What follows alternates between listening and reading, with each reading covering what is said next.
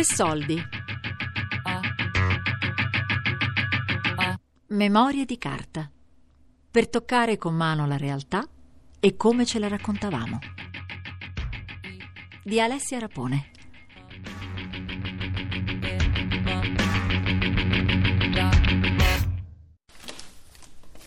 Aspetta che adesso devo trovare che l'ho portato ultimamente una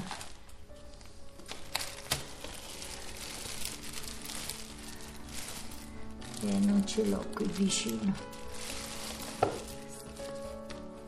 E poi succede che lei apra un cassetto e spuntano fuori le cose che restano. Eh già, un giorno entri in una casa per fare due chiacchiere, potrebbe essere anche la tua, e ti ritrovi per le mani un pezzetto di storia custodito con cura, di poco ingiallito, di quelli che scrivevano gli uomini e le donne della carta in un tempo lento che ti costringe a fermarti e toccare con mano la realtà che non conoscevi. ha scritto mio fratello quando c'è stato il bombardamento di Roma. È venuto a casa e ha trovato tutto rotto, e però mi ci vogliono gli altri occhiali. Aspetta. eh. Caposaldo Alassio, vicino Ostia. Mamma, papà, Lavinia, Anna carissimi. Per tutto il pomeriggio del 19 e una parte della notte fu per me una continua agonia, ma il momento più tragico che non credevo poter resistere fu quando alle 11 di sera mi sono recato a casa e non ho trovato che macerie. Credevo di impazzire e nessuno trovavo per dirmi se voi tutti eravate salvi. Bellissima. eh? Con il cuore oppresso mi avviai a casa di zia Settimia, nulla. Bussai alla porta di Bastiano, nulla. Ho corso come un pazzo a casa di Lavinia, nulla, anche lì. Basta, non sapevo più quello che fare. Torno a casa con un- una sola speranza, quella del telefono che funzionasse, perché mi precede- In precedenza non funzionava. Infatti riesco a telefonare e sapere che voi, miei cari tutti, eravate salvi. Certo, miei adorati, anche per voi sono stati bruttissimi momenti, perché abbiamo visto lo scaglio su Roma e dintorni e morderci la mano di non poter far nulla per fermare quei bruti, per fermare quei barbari assassini. Che c'è scritto qui? Quanto pesa una memoria di carta e quanto spazio riesce a trovare nel tempo digitale in cui viviamo? Come si salva la sua voce? È sufficiente un registratore per ridarle fiato e quindi vita? Miei carissimi, non sono stato presente per aiutarvi moralmente e materialmente, però in, in assenza mia ci- c'è stato un altro figlio accanto a voi, un altro mio fratello, Ottavio, che questo Ottavio sarebbe il era il marito di mia sorella che certo io, noi tutti non dimenticheremo mai quello che ha fatto per voi e voi poi e, e a voce poi gli dirò quello che il cuore mi detta verso di lui. Poi Gerardo, sarebbe mio fratello, mi ha raccontato i brutti momenti che tutti avete passato, critici, molti. E a te, mamma, con Anna, che vi ha dato la forza per raggiungere il ricovero alla stazione? Certo, mamma, la Vergine ti ha aiutato e ti ha ispirato di non rimanere come facevi sempre dalla portinaia, perché la portinaia purtroppo è rimasta sotto le Gli americani dal cielo e gli abitanti del quartiere San Lorenzo finiti a terra. 19 luglio 1943, primo bombardamento di Roma. Questa è la storia di Anna e di suo fratello Ugo, l'autore della lettera ritrovata. Ma ogni storia è una matriosca oppure è fatta a cipolla. Ne contiene tante altre, tutte da sfogliare. Queste sono cose che mi ricordo veramente bene, come se fosse adesso, diciamo. A San Lorenzo io abitavo in via dei Latini 76, Terna adesso. Ci sono nata io, ci sono nata e cresciuta io e mia sorella. Poi da là nel bombardamento siamo passati dove ripeto che è andata in via degli Equi. Stavo con nonna, però mamma abitava a via dei Sardi e a via dei Sardi quel palazzo dove abitava mamma è crollato tutto e siamo rimasti con i panni che avevamo addosso. Noi eravamo tre e siamo nati tutti e tre a via dei Latini al 18, al numero 18.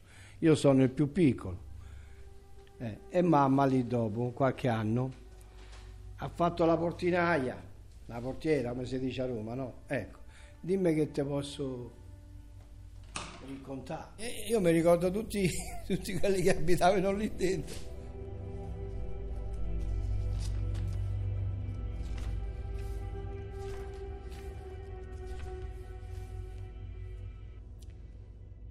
Sono nato qui a Via Campani, qui a San Lorenzo a Via dei Campani e ancora sto lì. C'avevo dieci anni. E tutto il bombardamento bello, l'ho vissuto tremendamente, abbraccicato con mia madre, mia sorella e mio fratello. Fortunatamente il palazzo dove stavo non è crollato. Noi ci siamo salvati, io dico noi perché tutta la mia famiglia, tranne che mio padre perché era andato a lavorare però lui diceva sempre se succede qualcosa non andate giù in cantina, rimanete in casa, aprite le finestre perché così l'aria della bomba esce e entra. Dicevano che erano gli aeroplani americani, che erano venuti per salvarci. Se per salvarci ci ammazzano, non lo so che, che credere, capito? Si salva Leda e diventa la signora delle stoffe e dei bottoni a San Lorenzo. Roberto, Pino il barbiere, Mario, che ancora pensa alle bombe, fanno i conti con la memoria, proprio come Anna, che chiude la lettera e comincia a raccontare la storia vista da lei. La notte risuonarono, però io, io avevo solo il vestitino e non avevo più niente addosso e avevo 17 anni e poi la notte risuonarono le sirene, però giù al centro la gente era tranquilla come se non fosse accaduto niente.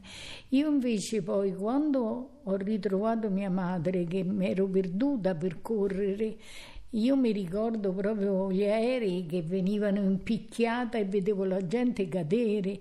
Ero giovane, correvo, però mi sono perduta con mia madre. Al rifugio della stazione Termini lì l'ho trovata l'ho ritrovata. E però ho visto il Papa quando è arrivato.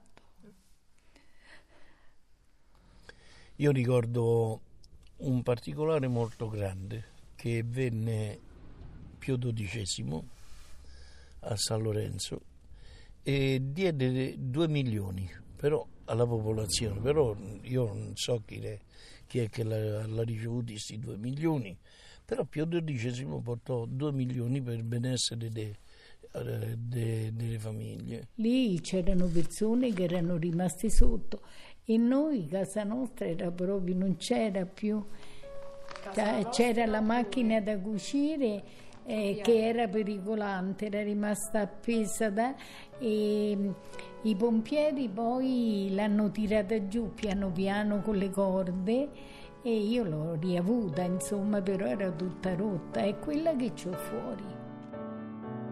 Poi noi il giorno dopo mio cognato trovò un carretto e tramite un carretto siamo andati fuori al paese a Cervano. Siamo andati fuori al paese, ma io senza niente, non c'avevo più niente e ecco io, mia madre. Ecco qui.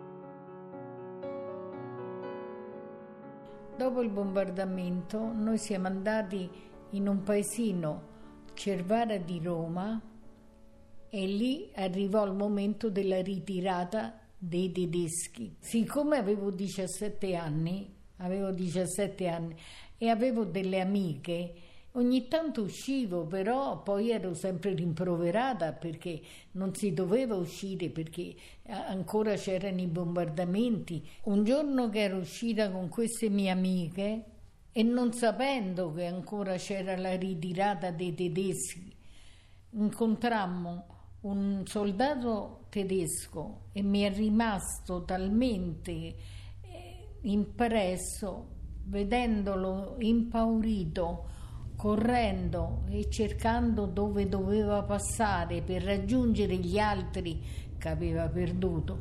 Gli occhi erano impauriti, uno sguardo che non lo dimenticherò mai perché mm, è smarrito, uno sguardo smarrito aveva.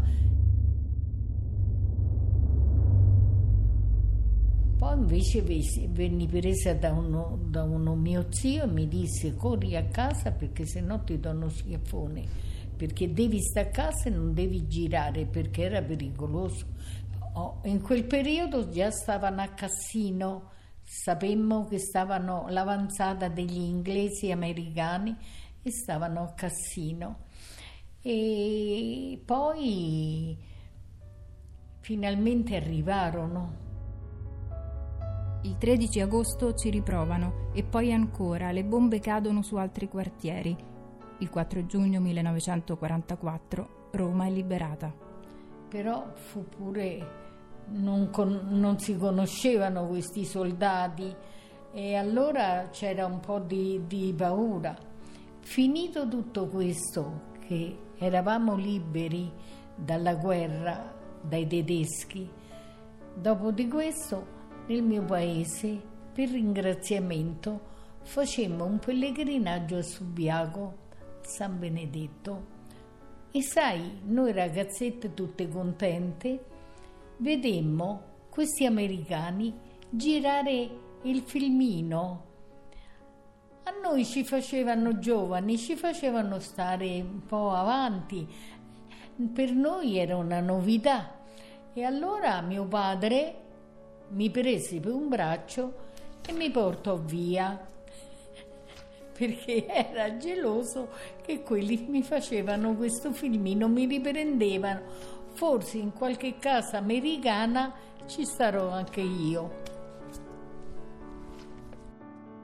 Ai bambini Pino, Mario, Roberto, Leda è dedicata questa memoria di carta, quella che hanno vissuto e di nuovo raccontato. È dedicata alla bambina Anna che con pudore ma anche sfacciatamente un pomeriggio ha aperto il cassetto dei ricordi e ha fatto felice la nipote in ascolto.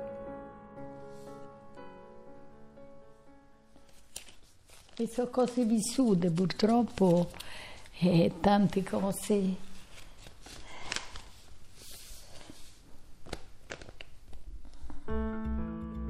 Memorie di carta. Per toccare con mano la realtà e come ce la raccontavamo. Di Alessia Rapone. Podcast su tressoldi.rai.it.